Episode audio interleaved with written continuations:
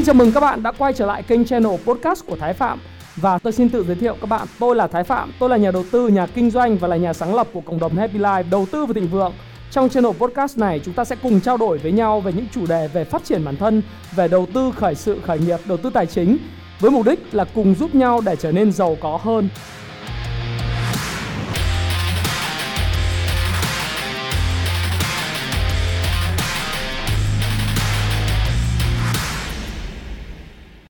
Ngày hôm nay trong chuỗi chủ đề về phát triển cá nhân, tôi sẽ nói chuyện với các bạn về một chủ đề đó là làm thế nào để chúng ta không còn sợ hãi nữa hay một cách khác chúng ta sẽ biến nỗi sợ hãi trở thành sức mạnh của mình. Có rất nhiều người tự hỏi và chúng ta luôn luôn sống trên đời này với những nỗi sợ. Các bạn thấy đấy, khi chúng ta lái xe trên đường, chúng ta sợ chúng ta sẽ gặp tai nạn hoặc ba mẹ của chúng ta luôn luôn nhồi nhét vào trong đầu của chúng ta rằng là con không thể làm được điều này, con không thể lái xe ra đường được bởi vì ra đường sẽ có rất nhiều hiểm nguy con phải đi cùng với bố mẹ hoặc là bạn sẽ thấy rằng là chúng ta muốn khởi sự chúng ta muốn làm một điều gì đó mới mẻ chúng ta muốn lập công ty chúng ta muốn start up tuy nhiên chúng ta lại sợ thất bại chúng ta sợ rằng là chúng ta không đủ kiến thức chúng ta không đủ kinh nghiệm chúng ta không đủ bản lĩnh chúng ta không đủ không đủ cái năng lực lãnh đạo cũng như là chúng ta không đủ những cái mối quan hệ để chúng ta khởi sự các bạn luôn luôn nói rằng chúng ta thiếu những nguồn lực thiếu những điều để chúng ta có thể trở nên mạnh mẽ hơn và có đủ kiến thức vậy biết bao nhiêu kiến thức là đủ để khởi sự thành công?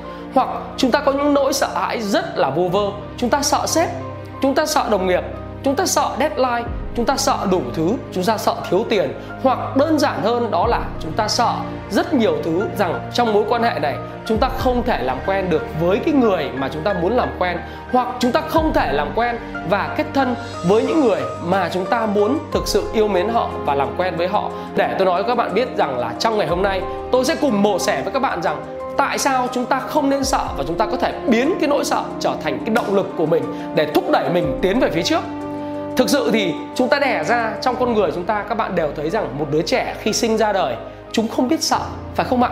Tất cả những đứa trẻ nào khi sinh ra đời thì đều là những cái thiên thần bé nhỏ và tất cả đối với chúng là một cái thế giới rất là màu hồng. Mẹ chúng nhìn chúng, bố chúng nhìn chúng, rồi ông bà, bác sĩ, y tá, tất cả người thân, bạn bè của bố mẹ, cũng như anh chị em nhìn chúng với con mắt rất là ngây thơ. Một đứa trẻ không biết sợ thì khi bắt đầu lớn lên, các bạn thấy rằng chúng có thể bò trườn dưới sân sàn nhà, chúng tôi có thể là bò xuống dưới cầu thang, chúng có thể trèo lên cửa sổ.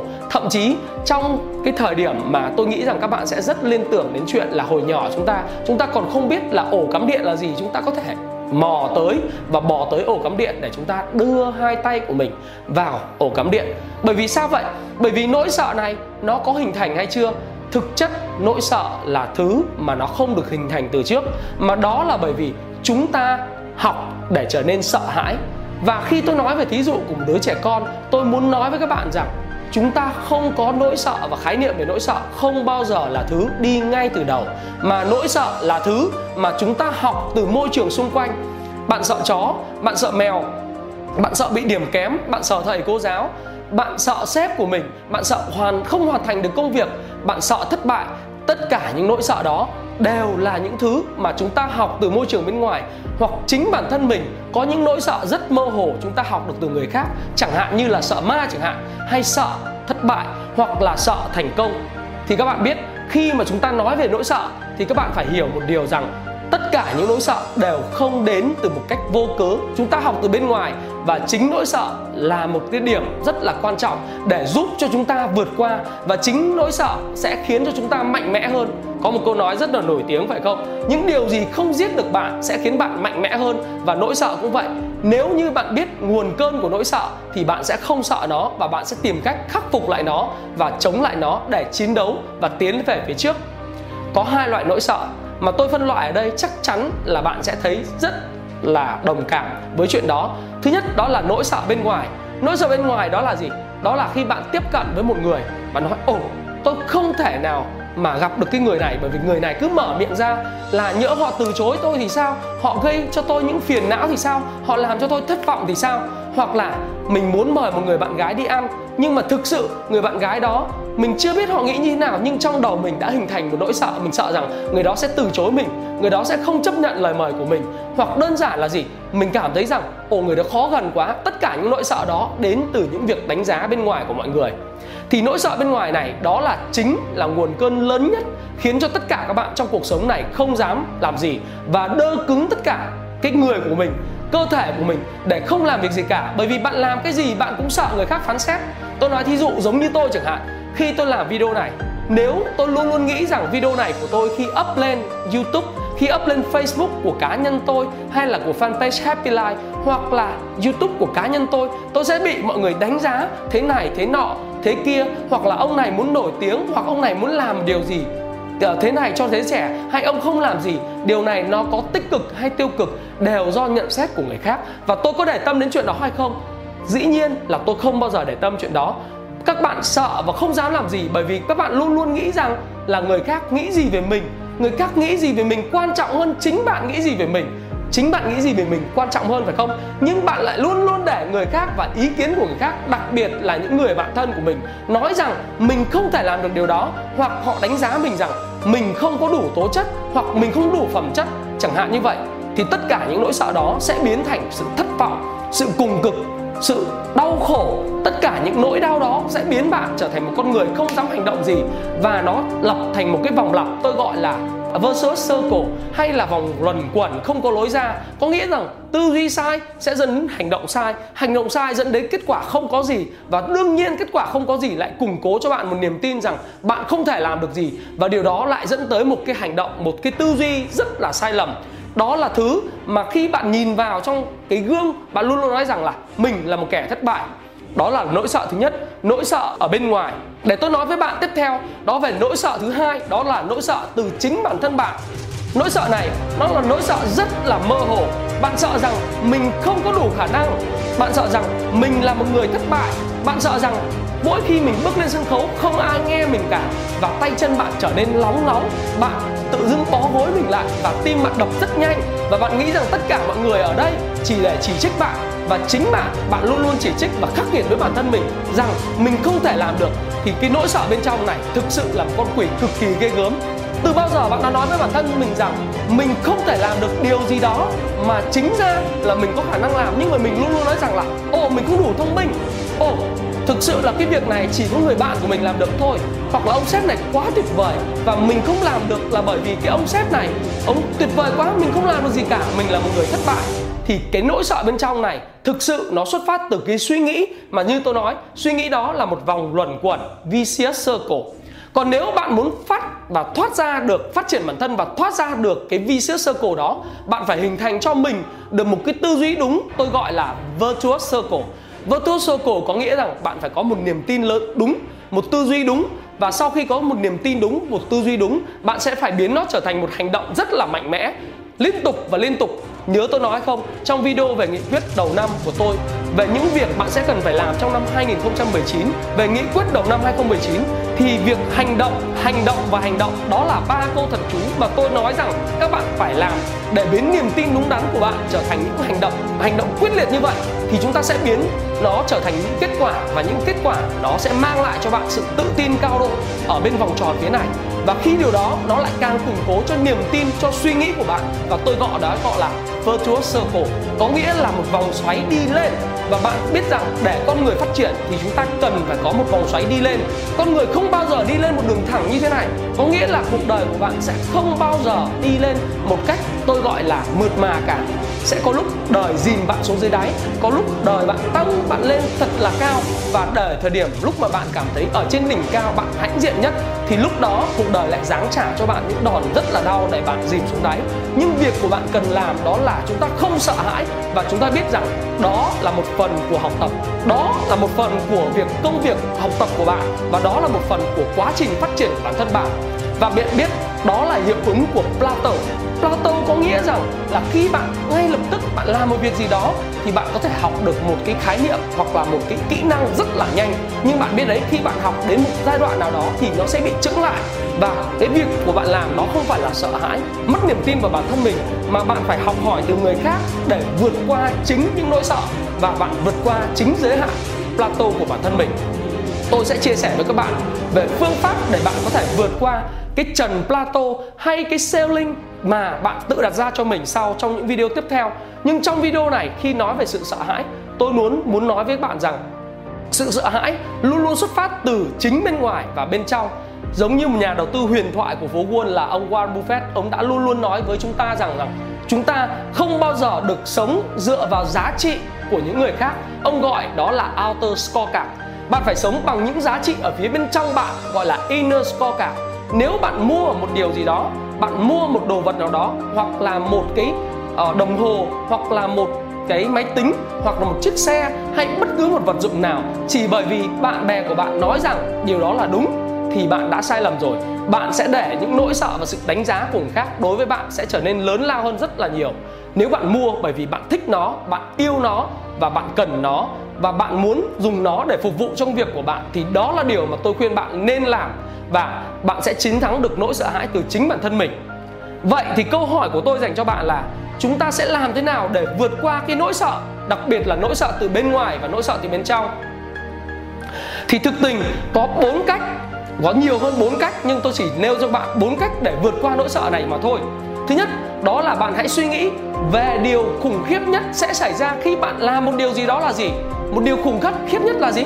Khủng khiếp nhất trong cái hành động của mà chúng ta làm hoặc là một công việc chúng ta làm, nó sẽ tạo ra điều gì khủng khiếp? Và chúng ta hỏi câu hỏi tiếp theo, bạn có thể sống với điều khủng khiếp đó được không? Tức là chúng ta có thể sống với lại cái hậu quả mà chúng ta gây nên hay không? Nếu câu trả lời của bạn là, ô, điều khủng khiếp nhất mà còn tôi có thể sống được với những hậu quả của nó, thì chúng ta hoàn toàn có thể tiến hành bước tiếp theo. Đó là hãy mường tượng cho mình thấy rằng điều tốt đẹp nhất đang chờ chúng ta là gì. Điều tốt đẹp nhất đang chờ chúng ta có phải là điều mà chúng ta mong đợi hay không? Khoảng cách từ cái điều mà chúng ta đang làm, cái hiện trạng của chúng ta đến mục tiêu mà chúng ta mong đợi thông thường con người luôn luôn có một thứ, đó là con người luôn luôn cảm thấy không hạnh phúc bởi vì không có được những thứ mà chúng ta mong đợi. Chúng ta luôn luôn so sánh cái điều mà chúng ta đang có ngày hôm nay so với lại cái điều mà chúng ta mong muốn. Và chúng ta nói rằng là khoảng cách từ điều chúng ta mong muốn cho đến cái thực tại của chúng ta quá xa và chúng ta cảm thấy sợ hãi và thất vọng với chính bản thân mình. Đó là điều nguồn cơn khiến bạn không hạnh phúc. Thì bạn hãy tưởng tượng kết quả tốt nhất mà bạn có thể đạt được bằng việc bạn hành động là gì và kết quả xấu nhất mà bạn có thể làm? Từ cái việc đó, nó tạo ra hệ quả mà bạn có thể chấp nhận là gì? Giữa cái xấu nhất và cái tốt nhất, bạn sẽ bắt đầu cân nhắc và bạn sẽ tiến tới, như tôi nói, hành động hành động và hành động. Đó là một cái điệp khúc mà tôi muốn nhắc đi nhắc bạn với bạn rằng tư duy đúng chỉ có thể trở thành kết quả nếu như bạn hành động hành động và hành động. Đấy là điều mà tôi muốn chia sẻ với bạn về tiếp thứ hai.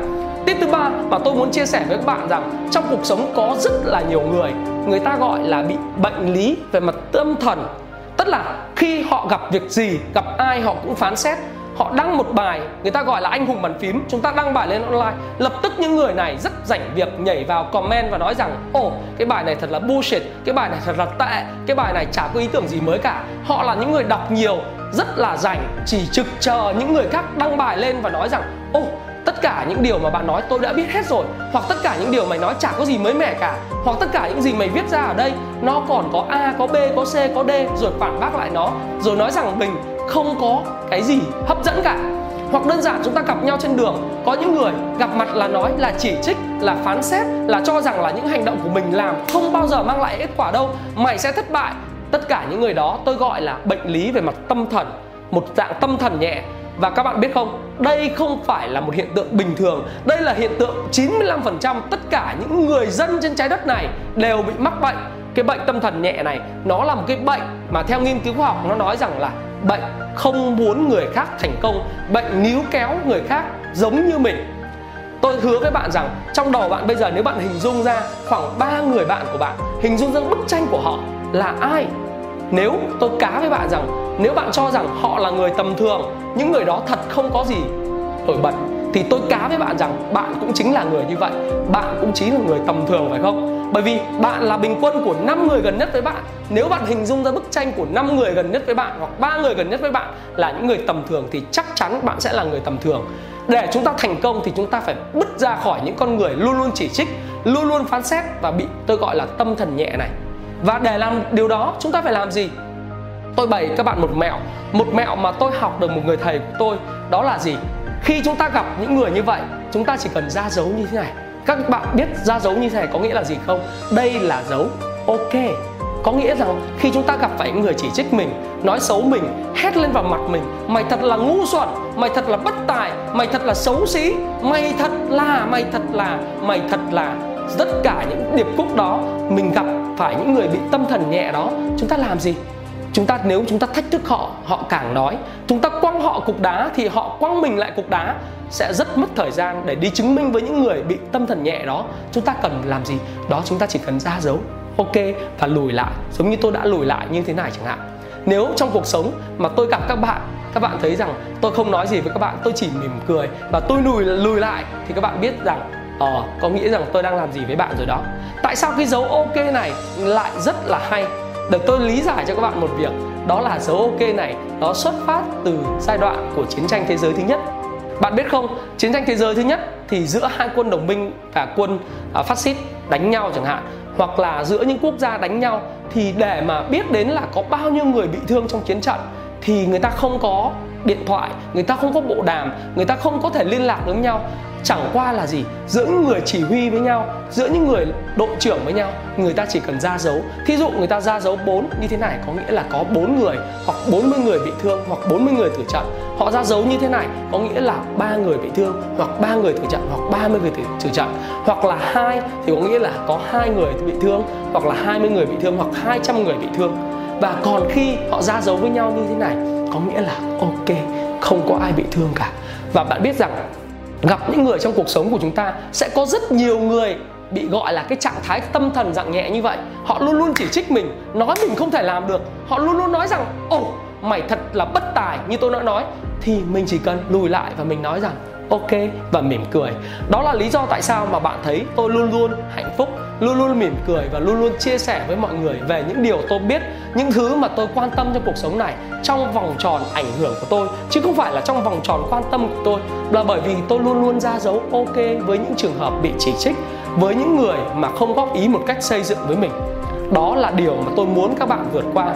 Đặc biệt, nếu bạn có nỗi sợ, tôi nói thí dụ là nỗi sợ một ông sếp hoặc nỗi sợ chó chẳng hạn chẳng hạn như việc sợ chó bạn đừng có tra lên con chó đó, đừng thách thức nó. Bạn nhìn chăm chăm vào con chó đó chẳng hạn, khi bạn gặp nó, thì bạn lại luôn luôn làm một việc rất sai lầm. Đó là gì? Đó là bạn đang thách thức nó. Để cho bạn có thể vượt qua nỗi sợ, bạn có hai quyền lựa chọn. Lựa chọn thứ nhất của bạn đó là gì? Bạn rationalize, tức là bạn luôn luôn nghĩ rằng tại sao mình lại sợ con chó? Hoặc là tại sao mình lại sợ? Ông sếp đến như vậy khi bạn rationalize, tức là bạn làm cho mình hiểu được nguyên nhân, nguồn cơn, tại sao bạn lại đối diện với một vấn đề, một sự vật, một con vật và một con người nào đó, một cách hiểu được chính bản thân mình tại sao sợ, thì bạn chỉ cần có một cái hành động và bạn thách hành động đó từ chính bản thân mình mà thôi. Bạn có quyền lựa chọn đối với con chó, đó là gì? Bạn đừng nhìn vào mắt nó, bạn hãy quay lưng lại và sau khi bạn quay lưng lại, bạn bước chậm chậm đi. Và khi đó con chó nó sẽ không thấy mình trở thành một thứ hoặc là một con người có thể gây tổn hại cho nó và nó sẽ dừng lại, nó không đuổi theo bạn nữa. Còn nếu bạn gặp nó mà bạn nhanh chóng bạn chạy hoặc là bạn tỏ ra sợ hãi nó thì nó lại càng sung sướng và đuổi theo mình. Hoặc là bạn nhìn chăm chăm vào mặt nó và bạn thách thức nó thì nó sẽ xông tới và tấn công bạn ngay. Đó là con chó. Nhưng đối với lại con người cũng vậy, đối với sếp của bạn chẳng hạn, khi sếp của bạn mắng bạn có những biểu hiện làm cho bạn cảm thấy không được tôn trọng. Việc bạn cần làm ra gì không phải là ném lại. Bạn hãy ra dấu ok bạn hãy nghe ok và bạn mỉm cười, bạn bước ra. Bạn đừng thách thức sếp của mình. Bạn đừng thách thức bạn của mình hay bất cứ người nào cả. Bạn hãy bước ra khỏi cái vùng tranh chấp và bạn hãy lay back, lùi lại để chúng ta nói rằng ok bởi vì ngày mai chúng ta lại gặp lại chúng ta lại say hello chúng ta lại say xin chào chúng ta lại nói xin chào chúng ta lại bắt tay. Bởi vì khi mà chúng ta thách thức người khác điều đó sẽ khiến cho người ta càng trở nên dữ, giận dữ hơn càng trở nên hành động quyết liệt hơn. Và bạn biết đấy khi bạn biết được nguyên nhân cũng như bạn có thể kiểm soát được chính mình tôi luôn luôn nói rằng event cộng reaction bằng outcome có nghĩa là những vấn đề xảy ra trong cuộc sống của bạn hoàn toàn là giống nhau với tất cả mọi người. Nhưng cách bạn lựa chọn, cách phản ứng đối với lại những sự kiện xảy ra trong cuộc đời mình sẽ dẫn đến những kết quả hoàn toàn khác nhau. Thì bạn không tin nữa, bạn hãy thử xem. Đối với bạn bạn phải luôn luôn nghĩ rằng những điều mà chúng ta nói ra trong cuộc sống này, nó không chỉ là những điều mà bạn sẽ gây ảnh hưởng tổn thương ngay lập tức đến người khác, hay gây ảnh hưởng tới những kết quả và hệ quả công việc của người khác trong vòng ngắn hạn. Nó là những điều mà sẽ gây ảnh hưởng cho người khác trong dài hạn thậm chí là 5 năm, thậm chí là 10 năm, thậm chí 20 năm. Tôi nói thí dụ, những lời động viên của sếp của tôi những lời động viên của sếp của tôi cách đây 10 năm, những lời động viên của cô của tôi cách đây 20 năm 15 năm đã luôn luôn thúc đẩy tôi và gây ảnh hưởng và tạo ra kết quả. Đó là thời điểm ngày hôm nay tôi đứng trước camera này, thu hình với các bạn và trở thành một người rất tự tin, là một người luôn luôn on fire, tức là luôn luôn có năng lượng để đứng lên sân khấu, để trình bày với các bạn hoặc là chúng ta có thể thấy chúng ta chia sẻ với nhau như thế này. Là bởi vì những lời động viên tích cực, một lời ok từ giáo viên chủ nhiệm cấp 2 của tôi từ giáo viên cấp 3 của tôi, những người giáo viên đại học của tôi, những người trong cao học và những người sếp của tôi luôn luôn nói rằng em rất là tốt. Và bạn biết rằng chúng ta hãy tự mà lựa những lời nói để mà chúng ta thấy rằng lời nói nó có ảnh hưởng rất là sâu sắc chúng ta hãy lựa lời mà nói bởi vì những lời nói đó nó có thể ăn sâu vào tâm trí của người khác nó gây cái cái hệ quả của 5 năm của 10 năm của 20 năm và nếu bạn không làm được điều đó thì bạn sẽ gây ra sự sợ hãi của chính những người nhân viên của mình, của con mình, của bạn bè của mình và của những người thân của mình. Do đó, sự sợ hãi sẽ bắt đầu từ chính bản thân bạn. Bạn hãy nói những lời tốt đẹp, hãy nói những điều tích cực, hãy viết những điều tích cực và hãy chia sẻ những điều tích cực, càng tích cực càng tốt. Đó là điều mà tôi mong muốn chia sẻ với bạn để bạn hiểu rằng chúng ta trong cuộc sống này trong vòng tròn ảnh hưởng của mình hãy nói ra những điều tích cực bởi những điều tích cực sẽ mang lại những hệ quả những kết quả mà bạn không nhìn thấy trước trong một tháng, 2 tháng, 3 tháng, trong 6 tháng, một năm mà đó là hệ quả của những công việc của chúng ta làm có thể sau đó 5 năm, 10 năm, thậm chí là 20 năm. Và tôi xin kết thúc cái bài trình bày của mình và chia sẻ với các bạn bằng một câu chuyện kể mà tôi được một người bạn ở Malaysia kể với tôi như thế này. Và một câu chuyện rất là vui bạn biết rằng Kuala Lumpur là một thành phố rất là đông đúc và nạn kẹt xe cực kỳ kinh khủng, đặc biệt là từ sân bay về trung tâm KLCC, tức là Kuala Lumpur City Center. Và để thoát ra khỏi tình trạng đó thì bạn biết rằng họ phải dùng, họ phải đi lên những xe buýt, tôi gọi là mini xe bus rất là nhỏ để lướt qua những dòng người và những tài xế lái xe bus này, lái mini bus này thực sự là những người rất là terrifying, rất rất kinh khủng và người bạn Malaysia tôi kể rằng là thật là khủng khiếp nếu bạn ngồi trên xe bus như vậy bởi vì tài xế lái xe bus nó có thể lạng lách qua phố, lên vỉa hè, thậm chí tông vào những người khác và một câu chuyện kể như thế này, đó là một tình cờ một ngày chính người lái xe bus đó và đã gây tai nạn cho một người luôn luôn tuyên truyền giảng đạo về Chúa và cả hai cùng chết và đi lên thiên đường. Bạn biết khi đi lên thiên đường thì ai là người gác cửa thiên đường theo đạo Chúa không? Đó chính là Thánh Saint Peter và thánh Saint Peter liền hỏi là bạn là ai? Cậu là ai? Thì người thứ nhất bước lên và nói rằng tôi là người lái xe buýt của thành phố Kuala Lumpur. Ồ, oh, bạn biết sau cái câu trả lời đó thì thánh Saint Peter mới mở cái cổng của thiên đường và chào đón tung hô những người lái xe buýt của Kuala Lumpur như một người hùng.